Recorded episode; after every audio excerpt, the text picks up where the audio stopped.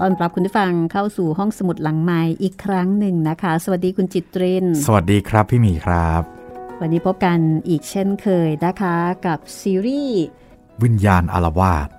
งานเขียนของออัธจินดาค่ะ ซึ่งวันนี้ก็เป็นตอนที่ 3 นะคะ ครับผมตอนที่ 3 เรื่องที่ 3 ผู้แสดงประหลาด แต่ละตอนนี้จะมีอาชีพที่ไม่ซ้ำกันเลย ตอนแรกก็เป็นสับเปลอ ตอนที่2เป็นนักดนตรี แล้วก็ตอนนี้น่าจะเป็นนักแสดงถ้าไม่ผิดเพี้ยนอะไร ถ้าดูจากชื่อเรื่องนะคะ ใช่ งานเขียนของนายตำรวจนักเขียนนะคะ ซึ่งเคยมีผลงานมาแล้วกับนวนิยาย โรงแรมผีที่หลายคนชื่นชอบ ครับ ซึ่งอันนี้ก็สามารถที่จะหาฟังย้อนหลังได้ในเว็บไซต์ แล้วก็ในแอปพลิเคชันของไทย PBS Podcast ค่ะ ครับผม รวมถึงทางแอปพลิเคชันพอดแคสต์อื่นๆด้วยนะครับ ทั้งทาง Google Podcast Spotify Podbean แล้วก็ทาง YouTube ก็มีเช่นกันครับผม อย่าลืมทักทายกันมาได้นะครับ ทางแฟนเพจ Facebook ไทย PBS Podcast แฟนเพจของพี่หมีรัศมีมณีนิน แล้วก็ทาง YouTube ก็คอมเมนต์ไว้ใต้คลิปได้เลยนะครับ เดี๋ยวเราไปติดตามกันเลยดีกว่า เว้นวักใจสักนิดนึง แล้วเดี๋ยวค่อยไปเผชิญกับสถานการณ์โควิดกันต่อ ค่อยไปเจอโลกความเป็นจริง ไปไปฟังกันเลยค่ะครับ ผู้แสดงประหลาด คุณแสดงได้เก่งมาก เก่งจริง ๆ ผมขอชมเชย ผู้กำกับการแสดงภาพยนตร์เรื่องวิญญาณพเนจรกำลังร้องชมผู้แสดงที่เล่นเป็นตัวผี ผีที่กำลังเดินออกมาจากป่าช้าเพื่อที่จะไปทำร้ายนางเอก ซึ่งตอนนี้ผู้แสดงเป็นผี สวมบทได้อย่างสนิทสนมและก็น่าสะพรึงกลัว สมความเป็นจริง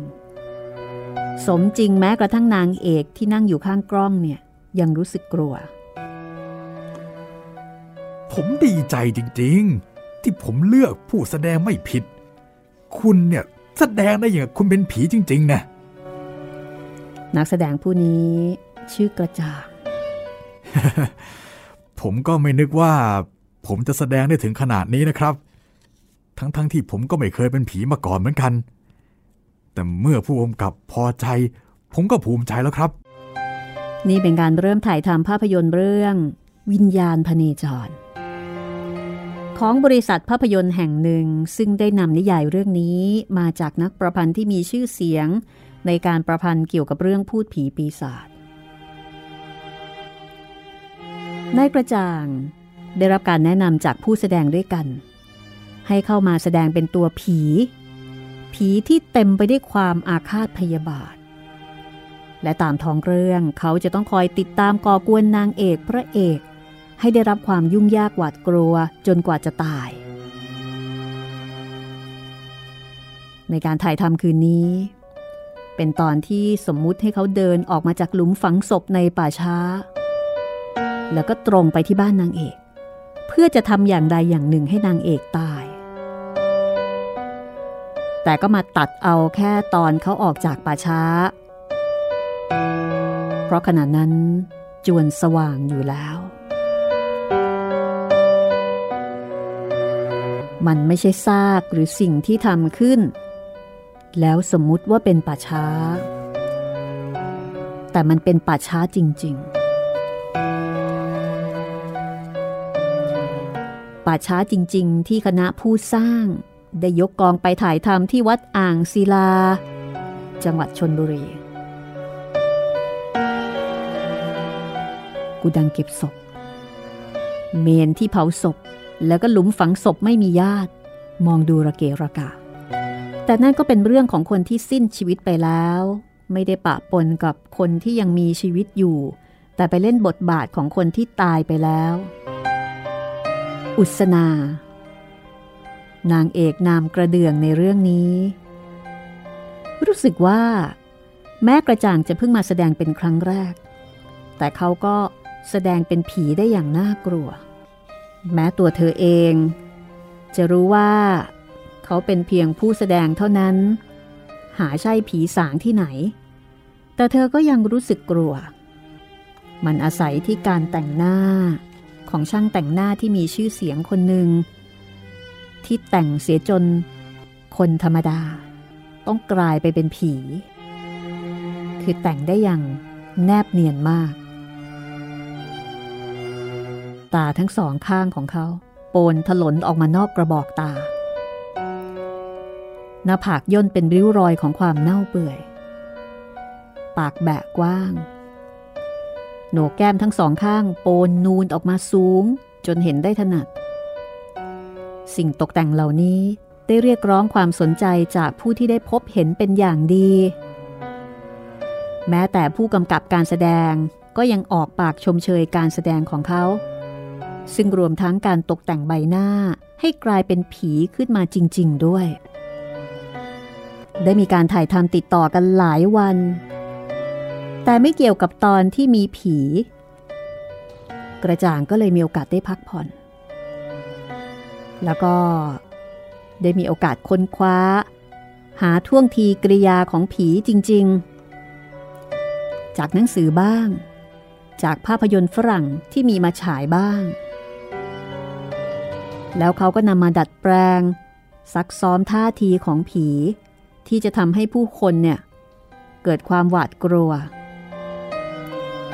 ถ้าคนดูแล้วกลัว ก็หมายความว่า เขาเป็นผีได้เก่ง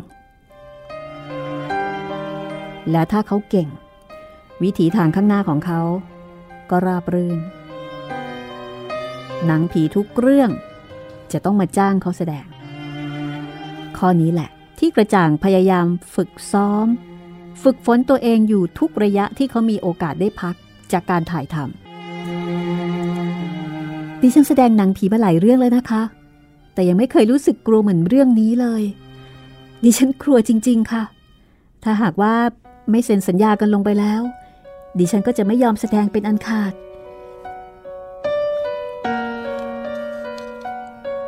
อุสนานางเอกของเรื่อง เอ่ยกับกระจ่าง ในขณะที่ว่างจากการถ่ายทำภาพยนตร์ นี่เป็นความรู้สึกจริงใจของเธอทีเดียว กระจ่าง หัวเราะด้วยความขบขัน เมื่อเห็นนางเอก บอกว่า เธอเกิดกลัวเขาขึ้นมาจริง ๆ ผมไม่ใช่ผี คุณก็รู้อยู่แล้ว แล้วจะกลัวผมทำไม แต่ก็ดีไปอย่างที่ว่า เมื่อคุณกลัวผมแล้วจริง ๆ บทบาทของคุณก็ถูกต้องรัดกุมเข้าเป็นธรรมชาติ ก็คุณเหมือนผีจริง ๆ นี่คะ นี่บอกตรงๆเธอดิฉันไม่อยากแสดงเรื่องนี้เลย ขอโทษนะคะ เออไม่ได้เป็นเพราะว่ารังเกียจคุณ แต่เป็นเพราะกลัวค่ะ ดิฉันกลัวจริง ๆ แววตาของเธอ แสดงถึงความหวาดกลัวอย่างที่เธอพูด กระจ่างเองก็ไม่รู้จะอธิบายให้เธอเข้าใจได้อย่างไร เขากลับบ้านด้วยความรู้สึกว่า มันไม่น่าจะเป็นไปได้เช่นนั้น กับการที่นางเอก ซึ่งเป็นถึงดาราขนาดใหญ่ๆ โตๆจะมาหวาดเกรงต่อบทบาทของผู้แสดงหน้าใหม่อย่างเขา แต่ก็ช่วยอะไรไม่ได้ เขาจะต้องพยายามเล่นเป็นผีให้ดีที่สุดเท่าที่จะดีได้ เพราะมันเกี่ยวกับอนาคตอันแจ่มใสของเขาเอง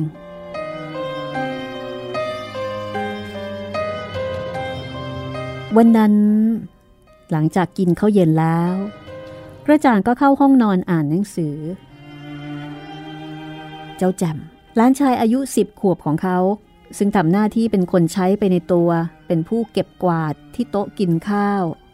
หนังสือที่เขาชอบอ่านที่สุด ก็คือหนังสือที่เกี่ยวกับพูดผีปีศาจนั่นเอง ถ้าเป็นหนังสือภาษาอังกฤษ เขาก็จะดูภาพเหล่านี้ด้วยความเอาใจใส่ เขาพยายามที่จะจดจำท่าทางของผีในภาพเหล่านั้น เพื่อที่จะเอาไปใช้ในการแสดงตอนต่อไป ซึ่งผู้กำกับการแสดงแจ้งให้ทราบแล้วว่า เขาจะต้องทำการแสดงอีกในสองสาวันข้างหน้า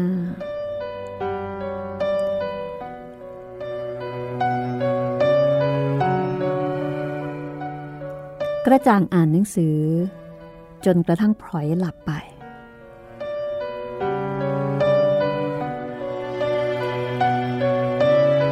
หัวเตียง ยังคงเปิดสว่างจ้าอยู่เช่นนั้น เขาสะดุ้งตื่นขึ้นอีกครั้ง เมื่อได้ยินเสียงฝีเท้าของใครคนหนึ่ง เดินไปเดินมาอยู่ในห้อง แต่เมื่อลืมตาขึ้นมาดู เขาก็มองไม่เห็นใคร ใคร เขาถามแล้ว ก็ลุกขึ้นนั่งอยู่บนเตียง ตะพดซึ่งเป็นอาวุธชนิดเดียวของเขา ถูกคว้าขึ้นมาจากข้างๆเตียง เขาพิงตะพดเอาไว้เสมอ เผื่อเอาไว้สำหรับเหตุการณ์ฉุกเฉิน ใคร เขาร้องถามอีกครั้งหนึ่ง เมื่อไม่มีคำตอบมาในคราวแรก แจม แจมเหรอ ไอ้แจม เขาคิดว่าเป็นหลานชายวัยสิบขวบของเขา แต่ก็ไม่มีคำตอบเหมือนเดิม เขาก็เลยเข้าใจเอาเองว่า หูคงจะแว่วได้ยินไปเอง กระจ่างล้มตัวลงนอนอีกครั้ง เพื่อจะหลับต่อ แต่ตอนนี้เขาหลับไม่ได้ เพราะว่าเขาเห็นใครคนหนึ่งนั่งอยู่บนขอบหน้าต่างทั้งๆทที่ไม่นึกว่าจะมีใครเข้ามานั่งอยู่ที่นั่นได้ กระจ่างลุกขึ้นมา จ้องมองดูร่างของคนคนนั้น ซึ่งนั่งยิ้มแป้นอยู่บนขอบหน้าต่าง เพียงแต่เป็นรูปร่างของคนเท่านั้นก็คงไม่ทำให้เขาตกอกตกใจอะไรมากมายนัก แต่ถ้าว่ารูปร่างหน้าตาของคนคนนั้น มันเหมือนเขา ราวกับว่าเป็นคนคนเดียวกันก็ว่าได้ นี่สิ ที่ทำให้กระจ่างตกใจ จนแทบจะร้องโวยวายออกมา แต่ดูเหมือนคนที่นั่งอยู่บนขอบหน้าต่าง จะรู้ถึงความคิดในใจของเขา คนคนนั้นจึงยกมือห้าม อย่า อย่าร้องเอะอะ ถึงร้องก็ไม่ได้ผล เพราะจะไม่มีใครได้ยินอะไรเลยกกกคุณคุณเป็นใครนะ่ะคุณมาทำไม แล้วแล้วคุณเป็นใครคุณคุณต้องการอะไร กระจ่างถามด้วยเสียงสั่น แม้กระทั่งไม้ตะพดที่วางเอาไว้ข้างเตียง ตอนนี้เขาก็ควานหาไม่พบ ไม่รู้ว่ามันหายไปข้างไหน ผมชอบการแสดงของคุณ เมื่อตอนที่คุณเข้าไปในป่าช้า ผมตั้งตาดูคุณตลอดเวลา คุณแสดงได้ดีมาก แสดงได้ดีเหมือนพวกผมจริงๆเออพวกพวกพวกผมจริง ๆ งั้นคุณคุณก็เป็นผี จะว่าอย่างนั้นก็ได้ชายผู้นั้นตอบ แล้วก็ก้าวลงมาจากหน้าต่าง เดินมาหยิบหนังสือเรื่องผีที่วางอยู่บนโต๊ะ เปิดออกดูภาพข้างใน คุณจะเรียกผมว่าผี หรือวิญญาณ หรืออสุรกายอะไรก็ได้ ตามแต่คุณจะเรียก แต่ผมก็เป็นคนที่ตายไปแล้วตตตตายไปแล้ว กระจ่างรู้สึก กลัวจนหนาวสั่น ราวกับจะเป็นไข้ แต่แต่ทำไมทำไมรูปร่างหน้าตาคุณถึงเหมือนผมล่ะฮะ เหมือนเหรอ อาคันตุกะยามดึกผู้นั้นวางหนังสือลง แล้วก็เงยหน้าขึ้นหัวเรอกกับเจ้าของบ้าน ก็เหมือนสิคุณ ผมต้องเหมือนคุณแน่ๆ เพราะผมก็คือคุณนั่นแหละ คุณคือผม เป็นไปไม่ได้ ผมผมยังไม่ตาย ผมผมผมยังมีชีวิตอยู่ ผมผมยังเป็นคน ก็ใครบอกว่าคุณตายล่ะ คุณยังไม่ตาย คุณไม่ต้องกลัวผมหรอก ผมมานี่ ก็เพื่อจะมาเยี่ยมเยียน ทักทายปราศัย ในฐานะที่คุณแสดงเป็นผีได้เก่งมาก แสดงได้ราวกับว่า คุณเคยเป็นผีมาก่อน แต่ว่าไม่ได้ คุณอาจจะเคยเป็นมาก็ได้ แต่คุณเองไม่รู้ตัว ผมผมผมผมไม่เข้าใจ ผมผมไม่เข้าใจ เอาละคุณยังไม่จำเป็นจะต้องเข้าใจเดี๋ยวนี้ก็ได้ แล้วคุณจะเข้าใจเอง ผมว่าผมจะกลับเสียที เพราะว่าดูคุณกลัวผมมาก ทั้งๆทที่ผมก็มีรูปร่างเหมือนคุณนี่เอง ดีแล้ว ผมลาละ แล้วค่อยพบกันใหม่ขัดคำร่างนั้นก็ค่อยๆเลือนหายไป กระจ่างตกใจแทบสิ้นสติ ที่เขาต้องมาเจอเจอกับผีตัวจริงเขาแล้ว เขาร้องจนสุดเสียง เพื่อให้ทุกๆคนได้ยิน แล้วเข้ามาช่วยเหลือ แต่ความหวาดกลัวทำให้เขาหมดสติไปในฉับพลัน โดยไม่รู้ว่าเสียงร้องของเขานั้นได้ผลอะไรหรือไม่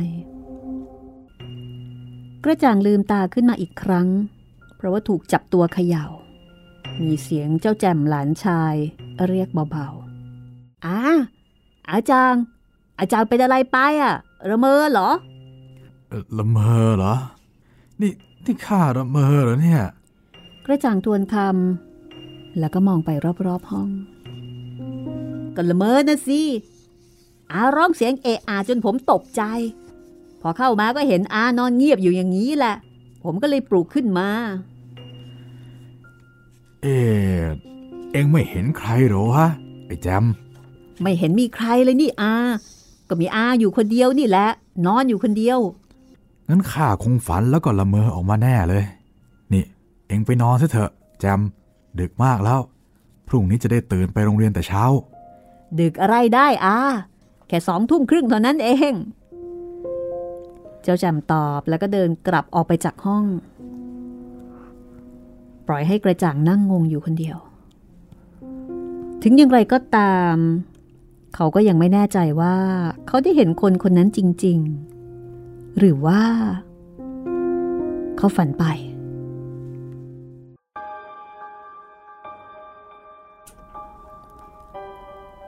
ประตูห้องผู้กำกับการแสดงเปิดออกช้า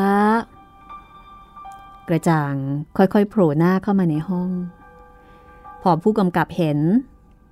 เขาก็หัวเราะแล้วก็เชื้อเชิญด้วยความเต็มใจ เชิญ เชิญเลยคุณกระจ่างกำลังจะให้คนไปตามอยู่เหมือนกัน เพราะพรุ่งนี้คุณจะต้องเข้าฉากตอนเดินออกมาจากประชาอีกครั้ง กระจ่างนั่งลงบนเก้าอี้ตามคำเชิญ ผู้กำกับการแสดงสังเกตว่า วันนี้กระจ่างดูจะเงื่องหงอย ไม่ปราดเปรียว เหมือนเมื่อตอนแรก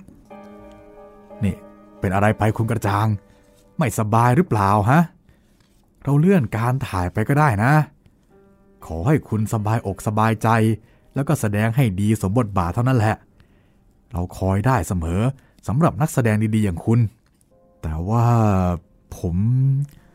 ผมอาจจะแสดงไม่ได้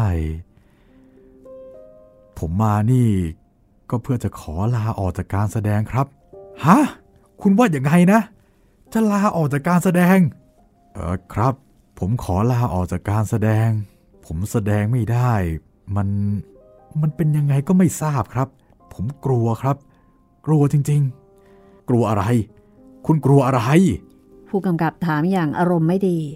เข้าใจว่ากระจ่างจะมาเล่นลูกไม้ เพื่อจะเรียกร้องค่าตัวแพงขึ้น เมื่อเห็นว่าตัวแสดงได้ดี นี่ คุณต้องการขึ้นเงินค่าตัวใช่ไหมล่ะ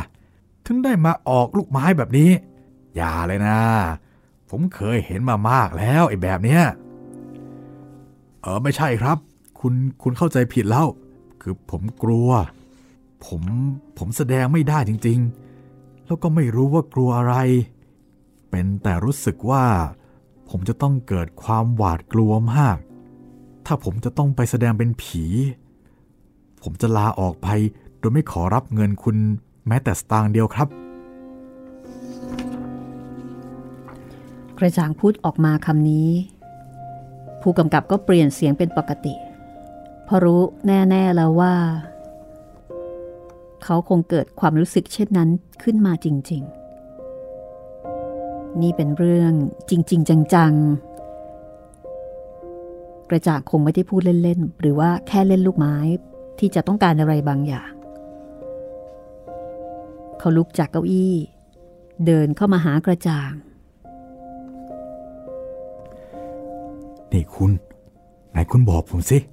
ว่าคุณกลัวอะไร กลัวผีในป่าช้านั่นน่ะเหรอ ก็เวลาแสดง เราก็มีคนอยู่เป็นกองสองกอง คุณจะไปกลัวอะไร ผมก็บอกไม่ถูกว่าผมกลัวอะไร เป็นแต่ความรู้สึกในจิตใจ แล้วก็ในสมองมันบอกผมว่า มีสิ่งหนึ่งที่น่ากลัว แล้วผมก็กลัว คุณกลัวทั้งๆทที่คุณเองก็ไม่รู้ว่าคุณกลัวอะไร เฮ้ย ไม่เอานะฮะเลวไหล กลัวอะไรกัน ก็อีแค่เดินออกมาจากป่าช้า แล้วเวลาถ่ายไฟก็สว่างเป็นหมื่นหมื่นแรงเทียน ผู้คนก็เยอะแยะ คุณจะกลัวทำไม แสดงต่อไปดีกว่านะ คุณกระจาง อนาคตของคุณอยู่ที่หนังเรื่องนี้นะ แต่ผมไม่แน่ใจว่าผมจะแสดงได้ ผมกลัวจริง ๆ ครับ กลัวทั้งๆทที่ไม่รู้ว่ากลัวอะไร แต่ผมก็กลัว เอาเถอะนะ คุณแสดงให้ผมตอนนี้อีกตอนเดียวเท่านั้นแหละ เพราะว่าหมดตอนนี้แล้ว คุณก็ไม่มีคิวพอดี เพราะว่าเจ้าผีตัวที่คุณแสดง จะถูกทำลายโดยหมอผีนะ่ะ เพียงแค่สองชั่วโมงเท่านั้นแหละ ขอให้คุณช่วยแสดงให้ตลอดหน่อย เพราะไหนๆคุณก็แสดงมาแล้ว เออแต่ผม เอาเถอะนะผมรู้ว่าคุณกลัวยังไง คนเราเมื่อเกิดความกลัวขึ้นมาแล้ว มันทำให้ความสามารถต่างๆ ด้อยลงไป แต่ผมขอให้คุณพยายามขจัดความหวาดกลัวของคุณทิ้งไปเสียชั่วขณะหนึ่งอย่างมากก็ไม่เกินสามชั่วโมง หวังว่าคุณจะคงจะช่วยเหลือผมได้นะ หลังจากนิ่งนึกอยู่ครู่ใหญ่ กระจ่างก็พยักหน้า เอาเถอะครับ ผมจะพยายาม จะพยายาม ผู้กำกับการแสดง หัวเราะออกมาด้วยความพึงพอใจ เขาตบหลังกระจ่างเบาๆ แล้วก็เดินกลับไปนั่งลงบนเก้าอี้ตัวเดิม เราจะถ่ายกันที่ป่าช้าวัดอ่างศิลา ตามที่เคยถ่ายมาแล้ว ผมจะไปถ่ายที่นั่น ตั้งแต่ตอนกลางวันสำหรับคืนอื่นๆ ส่วนคืนของคุณ ผมจะถ่ายตอนค่ำเพราะฉะนั้นหนึ่งทุ่มตรง ขอให้คุณไปให้ถึงวัดอ่างศิลา ผมจะให้เจ้าเทียนคนของผมขับรถมารับ ครับ ผมจะไปตามเวลานั้น กระจ่างบอกแล้ว ก็ลุกเดินออกมาเปิดประตู จะกลับออกมาข้างนอก ผู้จัดการยังอุตส่าห์ตะโกนย้ำออกมาอีก อย่าลืมนะคุณกระจาง ทุ่มตรง คุณต้องถึงวัดอ่างศิลา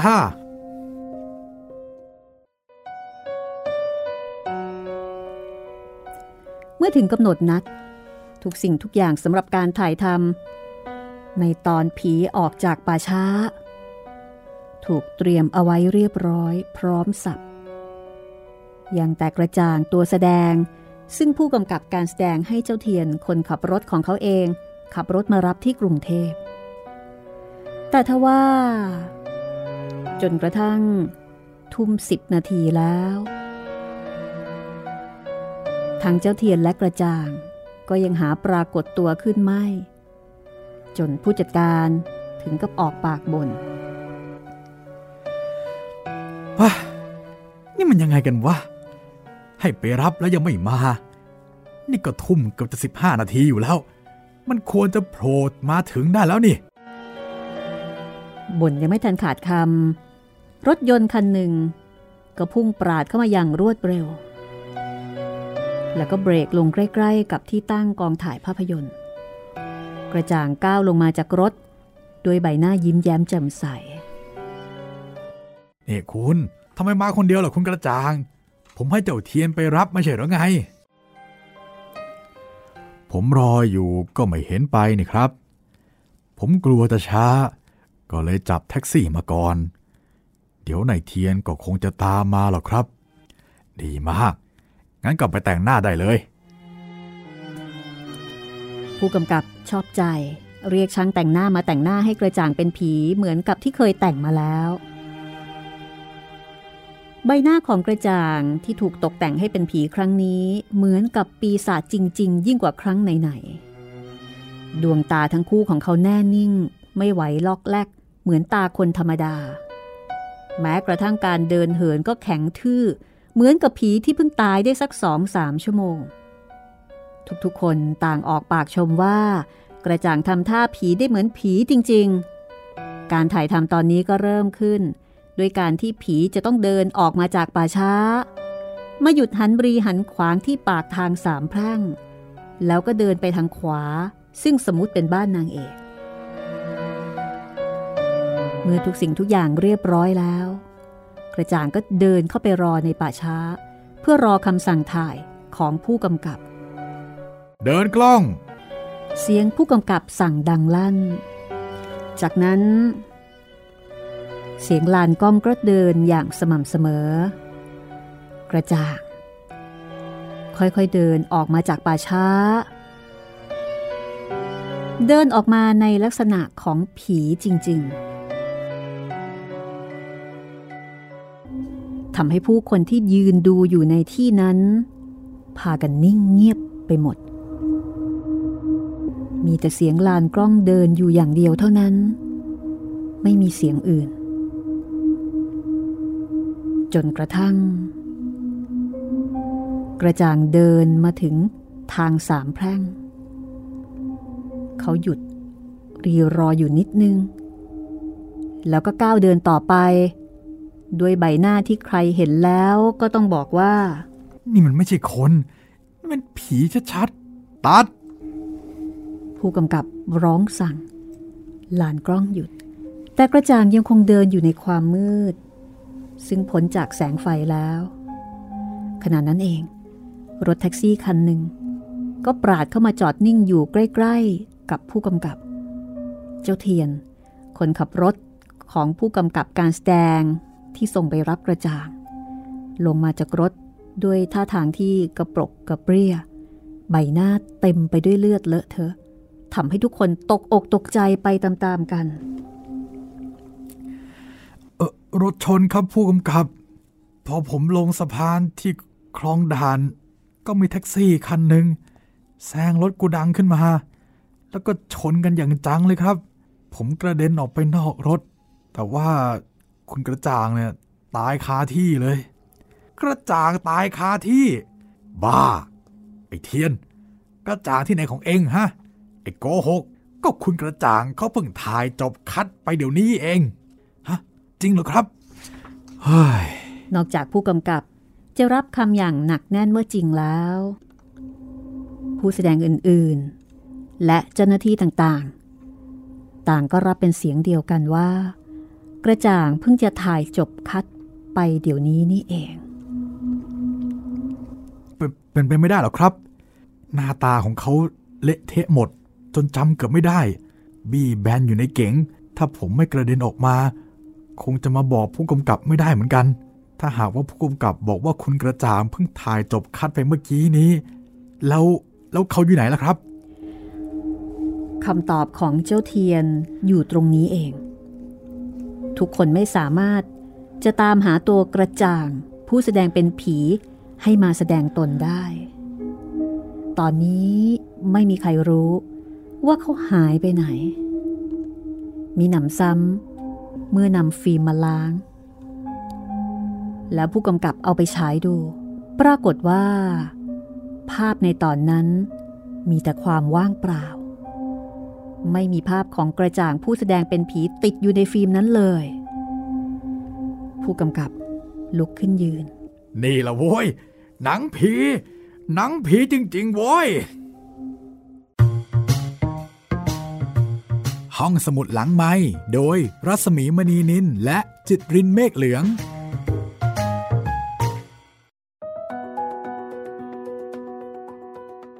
เข้าสู่ช่วงที่ 2 นะคะ ของห้องสมุดหลังไม้ค่ะ ก็จบไปเรียบร้อยแล้วนะคะสำหรับเรื่องนักแสดงประหลาด จริง ๆ ก็ไม่ได้ประหลาดอะไรนะ มันประหลาดสิพี่โอ้โห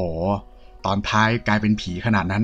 คือมันไม่ประหลาดเพราะมันเป็นผีไงอ๋อถ้าถ้าเป็นอย่างอื่นอาจจะประหลาดอย่างนี้เหรอพี่ ถ้าแบบผีมาแสดงเป็นคนอาจจะประหลาดใช่ไหมแต่นี่ผีแสดงเป็นผี ก็เป็นเรื่องที่น่าเห็นใจทีเดียวนะคะ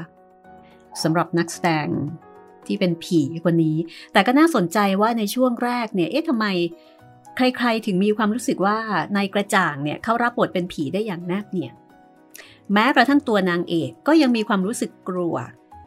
ซึ่งเรื่องนี้ออัธจินดานะคะ ผู้เขียนเนี่ยไม่ได้บรรยายให้ข้อมูลอะไรไว้ แต่ก็อาจจะพอประมาณได้ว่าน่าจะเป็นความสามารถพิเศษของนายกระจ่างจริง ๆ ที่แม้กระทั่งผียังมาชื่นชม คราวนี้สมจริงยิ่งกว่าเดิมซะอีก มาที่เรื่องต่อไปของเรานะคะ เพราะความกรุณาปราณีค่ะ ถ้ามาแค่นี้นี่ผมนึกว่าเป็นประมาณว่าบทความสอนใจเลยนะครับ บทความที่จะทำให้เห็นคุณงามความดีของมนุษย์อะไรแบบนี้เลยครับพี่ ไม่น่าจะเป็นสยองขวัญหรือผีได้เลย แล้วก็ในเรื่องนี้ไม่เกี่ยวกับเรื่องของอาชีพ เหมือนกับสามตอนที่ผ่านมาด้วย เดาไม่ออกว่าจะเกี่ยวข้องกับคนที่ประกอบอาชีพอะไรบ้าง แต่เรื่องนี้นะคะ ตามฉากตามท้องเรื่อง เกิดขึ้นที่จังหวัดราชบุรีค่ะ แล้วก็เป็นเรื่องของเสมียนอำเภอ ไม่แน่ใจนะคะว่า ปัจจุบันนี้ยังมีคำว่าเสมียนอำเภออยู่หรือเปล่า หรือเขาอาจจะใช้คำว่าเจ้าหน้าที่ธุรการ น่าจะเป็นอันเดียวกันไหมคะ น่าจะเป็นอันเดียวกันครับ ธุรการก็เอาเป็นว่าเป็นคนทำงานบนอำเภอนะคะอำเภอครับปากท่อจังหวัดราชบุรีค่ะ เรื่องราวจะเป็นอย่างไร เดี๋ยวเราไปฟังกันเลยก็แล้วกันนะคะ กับเรื่องที่ชื่อว่า เพราะความกรุณาปราณี จากชุดวิญญาณอารวาสงานเขียนของออัธจินดาค่ะ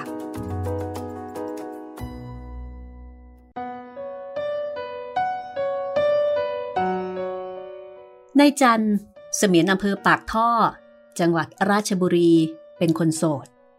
อายุป่าเข้ามาถึง 40 ปีแล้ว แต่เขาก็ยังยึดเอาความโสดไว้อย่างมั่นคง ไม่ยอมให้ผู้หญิงคนไหนมาสั่นคลอนความเป็นโสดของแก ให้งนเงียนอ่อนระทวยลงไปได้ในจันมีบ้านเล็กๆ ปลูกอยู่ในเนื้อที่ไม่เกิน 50 ตารางวา ห่างออกไปจากตลาดประมาณสัก5-6เส้น เดี๋ยวนี้อำเภอปากท่อเจริญแล้ว มีถนนผ่านหน้าบ้านแก ที่จะอาศัยสัญจรไปมาได้โดยสะดวก และเนื่องจากว่านายจันอยู่ตัวคนเดียว จึงพอมีเงินมีทองที่เก็บหอมรอมริบไว้ได้สำหรับจับจ่ายสะดวกสบายไม่เดือดร้อน ชาวบ้านร้านตลาด รู้จักนายจันเป็นอย่างดี เพราะว่าแกอยู่ที่อำเภอนี้มาไม่น้อยกว่า 15 ปี แต่ตำแหน่งการงานราชการของแกก็เป็นเพียงเสมียนสมโนครัวที่อำเภอ ไม่ได้ดิบได้ดีอะไรไปมากกว่านี้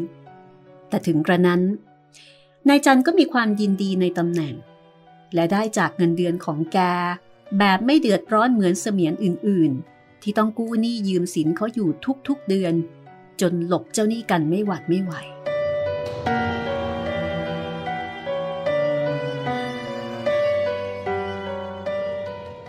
พอตกเดือนเมษายน อันเป็นช่วงฤดูร้อน นายจันได้รับอนุญาตให้หยุดพักร้อนได้สิบวัน คราวนี้แกคิดว่า แกจะต้องเดินทางไปหาความสนุกสนานที่กรุงเทพเสียบ้าง เพราะว่าเมืองอื่น ๆ ที่จะสนุกสนานเท่ากับเมืองกรุงเทพนั้น คงไม่มีอีกแล้ว พอเช้ามืด แกก็จับรถไฟ เข้ามาที่กรุงเทพ เที่ยวดูหนังดูละครตามความพอใจของแก พอตกดึก แกก็กลับไปพักที่โรงแรมเล็กๆ ขนาดพอใช้ได้ เพื่อพักผ่อนหลับนอน เพื่อที่ว่ารุ่งขึ้น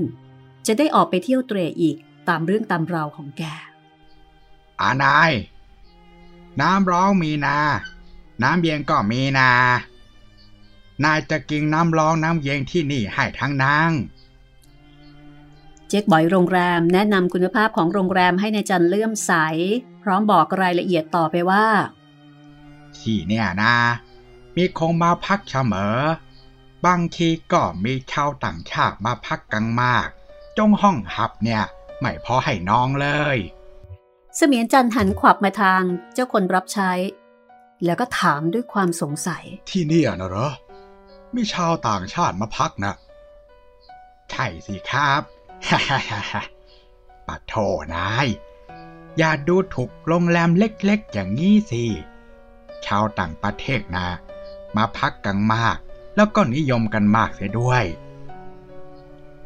ชาวต่างประเทศที่ไหนวะจะมาพักฮะ มุ้งก็ไม่ได้ซักมาสักปีแล้ว ผ้าปูที่นอน ก็ดำเหมือนผ้าเช็ดหมอด รูพุนไปหมด ชาวต่างประเทศที่ไหนจะมาพัก มีหน้านาย บอกไม่เชื่ออัวเนี่ย ไม่เคยโกหกแขกโรงแรมเลย นี่ ชาวต่างประเทศของลือน่ะ พวกอเมริกันใช่ไหม ไม่ใช่ งั้นก็พวกอังกฤษ ก็ไม่ใช่ งั้นก็คงเป็นพวกฝรั่งเศส สวิตเซอร์แลนด์ หรือไม่ก็ออสเตรเลีย ไม่ใช่ทั้งนั้นแหละบ้าไม่ใช่ทั้งนั้นถ้างั้นเป็นชาวอะไรวะ ชาวจีนของเราเนี่ยแหละ เอาแล้วกัน ชาวจีนก็อยู่ในเมืองไทยเนี่ยแหละ เป็นชาวต่างประเทศที่ไหน อ้าว นาย ชาวจีนเขาก็มาจากเมืองจีนทำไมจะไม่ใช่ชาวต่างประเทศ แล้วก็ไม่ได้เพิ่งมา เข้ามานางแล้ว มาตั้งแต่ สงครามโลกครั้งที่หนึ่งเสียรวย แล้วก็มาเกิดลูกเกิดหลางในเมืองไทย จะไม่ว่าเขาเป็นชาวต่างประเทศยังไง คนที่เกิดเมืองไทย ก็เป็นคนไทย ส่วนปู่ย่าตายายที่มาจากเมืองจีนก็ยังเป็นชาวต่างประเทศอยู่นี่เอง เห็นไหมโรงแรมผมใหญ่แค่ไหนเลยออกไปได้แล้วไป นายจันเดินไปเปิดประตู แล้วก็หันมาออกคำสั่งอีกครั้งหนึ่ง ถ้าอัวไม่เรียก ก็อย่าเข้ามาอีกเป็นอันขาดนะบอยโรงแรมเดินคอตกกลับออกไป เพราะรู้สึกว่าทั้งหมดนี้เป็นการทำคุณบูชาโทษข้างฝ่ายนายจันพอปิดประตูแล้วก็ล้มตัวลงนอน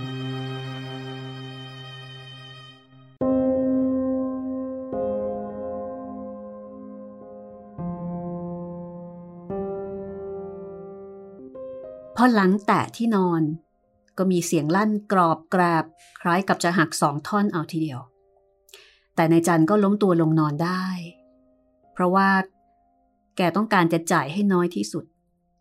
เท่าที่จะน้อยได้ ไม่ว่าแกจะต้องนอนลำบากลำบนสักแค่ไหนก็ตามพอหัวถึงหมอนนายจันก็คิดต่อไปว่า พรุ่งนี้จะไปเที่ยวที่ไหนต่อไป อาจจะเป็นสวนสัตว์ หรือว่าบาร์อะไรสักแห่งที่ไม่แพงมากนัก คงจะเป็นบาร์ผีแถวแถวท่าเรือ แล้วก็คิดว่าทางที่ดีที่สุดก็คือ รีบๆนอนเสียให้หลับ จะได้เอาแรงไว้เที่ยวต่อในวันรุ่งขึ้น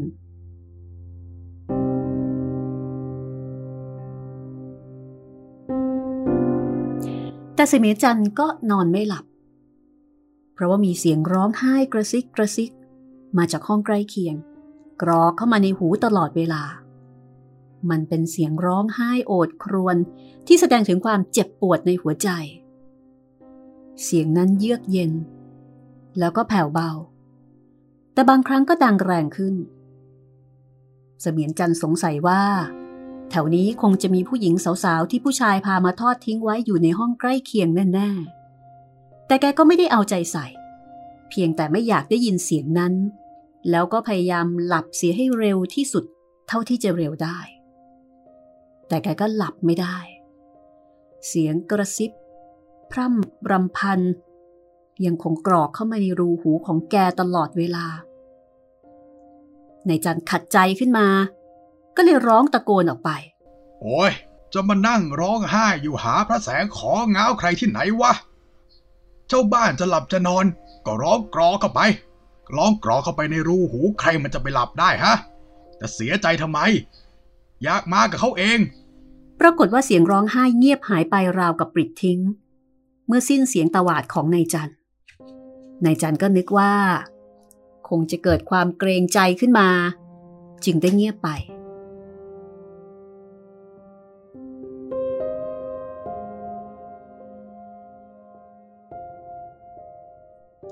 แกก็ล้มตัวลงนอนอีกครั้งหนึ่ง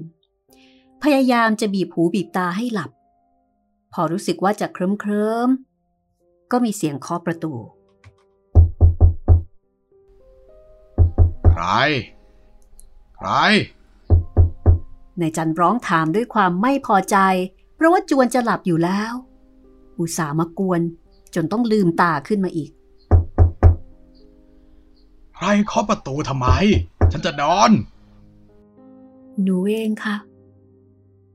หนูอยากจะมากราบขอโทษ ที่ทำให้คุณต้องรำคาญ เออ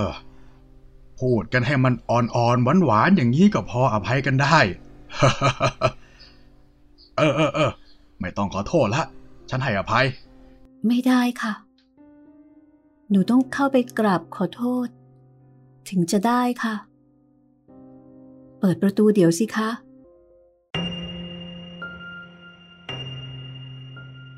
เสมียนจันไม่มีความคิดที่จะค้ากำไรจากเจ้าของเสียงหวานๆคนนี้ แต่แกรู้สึกว่า ควรจะตามใจหล่อน ให้หล่อนเข้ามาขอโทษขอโพยเสียหน่อยตามความตั้งใจ แกก็เลยก้มไปถอดกรอนเพื่อเปิดประตู รับเอาเจ้าของเสียงอ่อนหวานคนนี้ เข้ามาในห้อง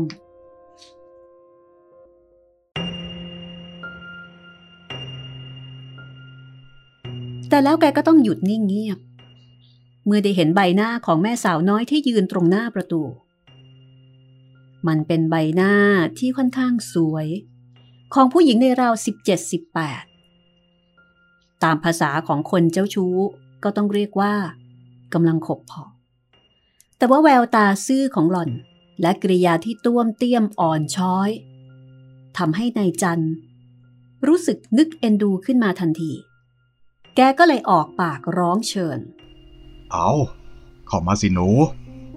ความจริงฉันก็ไม่มีโทษอะไรจะให้หนูขอหรอก แต่ในเมื่ออยากจะขอก็ขอได้ แล้วฉันก็อภัยทุกอย่างแหละ สาวน้อยผู้นั้นยิ้ม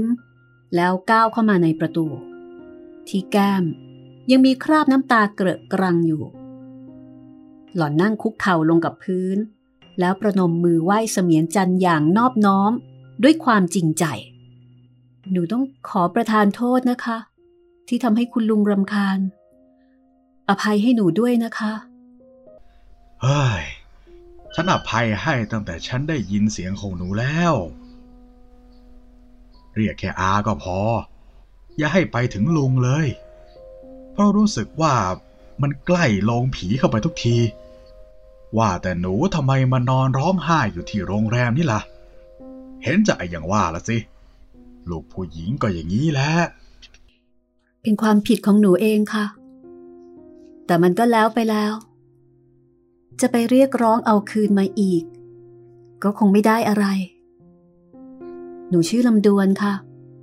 หนูต้องมาอยู่ที่นี่ ก็เพราะเป็นอย่างที่คุณอาเข้าใจนั่นแหละค่ะ แล้วก็หนูอยากจะกลับบ้าน ไม่มีเงินใช่ไหมล่ะ ค่ะ เมื่อหนูหนีตามเขามา หนูก็ไม่ได้เอาอะไรมา มีสายสร้อยเส้นเล็ก ๆ มาเส้นเดียว ก็ขายกินไปแล้ว บ้านหนูก็อยู่แค่โคราชนี่เองละค่ะ อยากจะขอร้องคุณอาสักอย่าง แต่ก็เกรงใจ แค่นี้เอง เอาละฉันจะช่วยแม่หนู สักห้าสิบบาทก็เห็นจะพอนะ แล้วพรุ่งนี้ก็รีบขึ้นรถกลับบ้านเลย ไปหาพ่อหาแม่เราดีกว่า ถึงจะเคี่ยนตีด่าว่ายังไง ก็ดีกว่าต้องมาระเหระหนอยู่อย่างนี้ มีแต่จะเสียไปทุกๆวัน เกิดเป็นลูกผู้หญิงเนี่ย มันไม่เหมือนผู้ชายเขา ต้องระวังเนื้อระวังตัวหน่อย ผิดคราวนี้ก็ขอให้มันเป็นครูไปเสียที อย่าเสียใจเลย ว่าแล้วเสมียนจันก็หยิบธนบัตรส่งให้ห้าสิบบาทลำดวนรับธนบัตรมา แล้วก็น้ำตาไหล หล่อนกราบไหว้เคารพนบน้อมด้วยความจริงใจ หนูไม่นึกว่า จะมาเจอผู้ที่มีความเมตตากรุณา อย่างคุณอาเข้าง่าย ๆ อย่างนี้เลย คุณอาชื่ออะไรคะ ไว้หนูกลับไปบ้านแล้ว จะได้ส่งเงินมาใช้ให้คุณอาได้ แต่เสมียนจันโบกมือเป็นเชิงปฏิเสธ พร้อมกับเอนตัวลงกับหมอน ไอ้ส่งคืนหรือไม่ส่งคืนน่ะไม่จำเป็น แต่เมื่ออยากรู้ชื่ออาก็ได้ อาเนี่ยชื่อจันเป็นเสมียนอำเภอที่อำเภอปากท่อ จังหวัดราชบุรี หนูจ่าหน้าซองเพียงเสมียนจันหรือว่านายจันก็ถึงแล้วแหละเพราะว่าทุกๆคนเขารู้จักอาทั้งนั้น แล้วก็ไอ้เงินห้าสิบบาทเนี่ย หนูไม่จำเป็นจะต้องส่งคืนไปให้อาหรอก เพราะว่าของอาก็พอจะมี ไม่ได้ค่ะคุณอา หนูจะต้องเอาเงินไปใช้ให้คุณอาให้ได้ คุณอาดีต่อหนูอย่างนี้แล้ว หนูไม่อาจจะรบกวนให้คุณอาเดือดร้อนโดยไม่จำเป็น นายจันหัวเราะ พร้อมโบกมือปฏิเสธ โอ้ย ไม่จำเป็น ไม่จำเป็น อีหนูเอ้ย อาต้องการจะช่วยเหลือคนที่กำลังตกทุกข์ได้ยากจริงๆ แล้วเงินมันก็ไม่ได้มากมายอะไร แต่หนูจะต้องเอาเงินไปคืนให้คุณอาให้ได้ค่ะ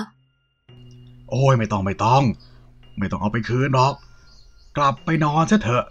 แล้วพรุ่งนี้ก็รีบกลับบ้านเสียแต่เช้านะ อย่าอยู่ให้มันชักช้าไปอีกเลย ไม่ได้ค่ะคุณอา หนูจะต้องเอาไปคืนคุณอาให้ได้ หนูอาจจะส่งไปทางธนานัทหรือไม่ ก็ไปกราบเท้าด้วยตัวเอง แต่หนูจะต้องคืนค่ะ หนูจะต้องคืน ตอนนี้เสมียนจันทร์ชักเบื่อที่จะคัดค้านไม่ให้ลำดวน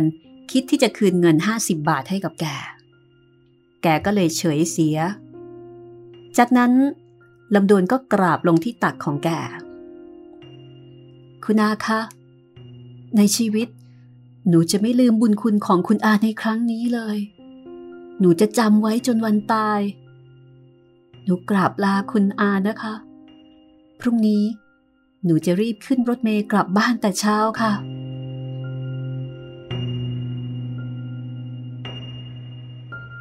ต่อมาเมื่อเสมียนจันทร์ครบวันลา กลับมาบ้านของแกที่ปากท่ออีกครั้งหนึ่ง สิ่งเก่าๆที่แกเคยปฏิบัติมาทุกเมื่อเชื่อวัน ก็หวนกลับมาอีก นั่นก็คือเช้าแต่งตัวไปทำงาน นั่งเก้าอี้ที่โต๊ะ รับหนังสือมาลงวันเดือนปี ออกเลขที่หนังสือไปตามที่ต่างๆ วันยังค่ำแกก็คลุกเคล้าอยู่กับกระดาษและปากกา แต่แกก็ไม่รู้สึกเบื่อ ก็เพราะไอ้กระดาษกับปากกานี่แหละ ที่มันทำให้แกมีความสุขความสบายอยู่ตลอดมา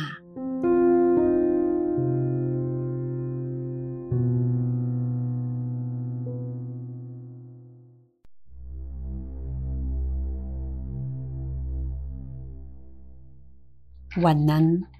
เมื่อเลิกงานที่อำเภอแล้วนายจันก็ไปที่บ้านกำนันโปร่ง เพราะว่าเขาเชิญไปทำในงานทำขวัญนาค จะบวชลูกชายเย็นนี้ แกยิ่งชอบ เพราะเท่ากับว่า ไม่ต้องซื้อข้าวกินไปมื้อหนึ่ง เนื่องจากบ้านงานเขาก็จะเลี้ยงข้าว วันนั้นกว่าจะเสร็จ ก็ป่าเข้าไปเกือบสี่ทุ่ม นายจันก็เดินกลับบ้านตามปกติ แต่เนื่องจากแกไปซื้อที่เอ่อเอาไว้ค่อนข้างห่างจากหมู่บ้านแล้วก็ตลาด ประมาณสักครึ่งกิโลเมตร แกจึงต้องใช้เวลาหลายนาที ทางจะเข้าบ้านแกก็เป็นป่าละเมาะ มีต้นสแกแล้วก็พงหญ้าคาขึ้นสูงท่วมตัว แกก็เดินมาทางนี้ดึกดึกดื่นดื่นทุกวัน จนหินบนถนนแทบจะสึกไปหมดทั้งถนน แต่ยังไม่นึกประหลาดใจเหมือนวันนี้ เพราะว่า พอพ้นแสงไฟจากตลาด สุนัขกก็หอนเสียงเย็นเจี๊ยบทำให้แกต้องขนลุกเกลียวกราวขึ้นมาทันที มันหอนทำไมของมันว่า ทุกคืนทุกคืนกลับดึกกว่านี้มันก็ไม่หอน วันนี้มันดันหอน แกบ่นแล้ว ก็มุ่งหน้าเดินต่อไปข้างหน้า เพื่อที่จะให้ถึงบ้านเร็วๆ แต่พอเลี้ยวเข้าบ้าน ก็เห็นใครคนหนึ่งก้าวออกมาจากโคนต้นมะขามข้างทาง แล้วหยุดยืนอยู่เงียบๆ เสมียนจันชะงัก ก่อนที่จะร้องถาม ใครนะ ใครยืนอยู่ตรงนั้น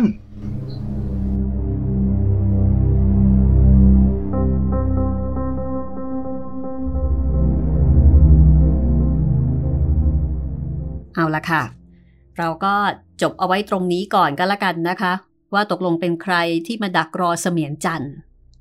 และก็ดูเหมือนว่าคนคนนี้จะมีความสัมพันธ์กับหมาซะด้วยนะคะ เพราะว่าปกติแกก็เดินทางกลับบ้านด้วยทางนี้อยู่ทุกเมื่อเชื่อวัน หมาก็ไม่เคยหอน แต่วันนี้หมามาหอนซะได้ แต่ถ้าตามสูตรหนังผีนี่ก็พอจะน่าจะเดากันได้นะครับว่าใคร คุคุณผู้ฟังก็คงพอจะเดาได้นะคะ เพราะว่าตัวละครที่ออกมานี่ก็ไม่มีใคร เรื่องราวหลังจากนี้หรือว่าเรื่องราวก่อนหน้านี้อันนี้ล่ะค่ะ ซึ่งน่าสนใจนะคะ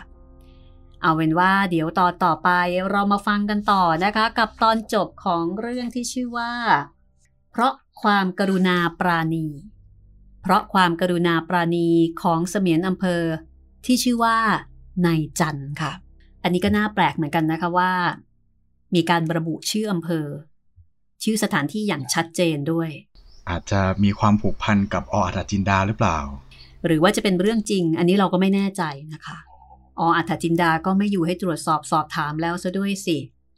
เอาเป็นว่าตอนต่อไปเดี๋ยวคุณผู้ฟังมาติดตามฟังกันต่อกันละกันนะคะ คือใครจะมาเนี่ยอันนี้คิดว่าน่าจะพอเดาได้ แต่ว่าเรื่องราว อันนี้อยากรู้ว่าเอ๊ะทำไมทำไมต้องเป็นคนนี้ ก็ต้องติดตามกันต่อไปนะคะ กับหลายช่องทางของห้องสมุดหลังใหม่เหมือนเดิมค่ะ ครับผมทั้งทางเว็บไซต์ thaipbspodcast.com แอปพลิเคชัน Thai PBS Podcast แล้วก็ทาง podcast ช่องทางอื่นๆนะครับ Google Spotify Podbean แล้วก็ YouTube นะครับ ติดตามกันได้ทุกช่องทางเลย แล้วก็ขอบคุณสำหรับคุณผู้ฟังนะคะ ที่แนะนำติชมแล้วก็ส่งข้อความมาทางเพจของรัศมีมณีนินนะคะ แล้วก็ทุกๆช่องทางได้อ่านทุกๆ ข้อความค่ะ เอาไว้เดี๋ยวมีเวลาเนี่ย เราคงจะได้มาตอบข้อความกันอีก แต่วันนี้หมดเวลาแล้วค่ะ เราสองคนลาคุณผู้ฟังไปก่อนนะคะ สวัสดีครับ สวัสดีค่ะ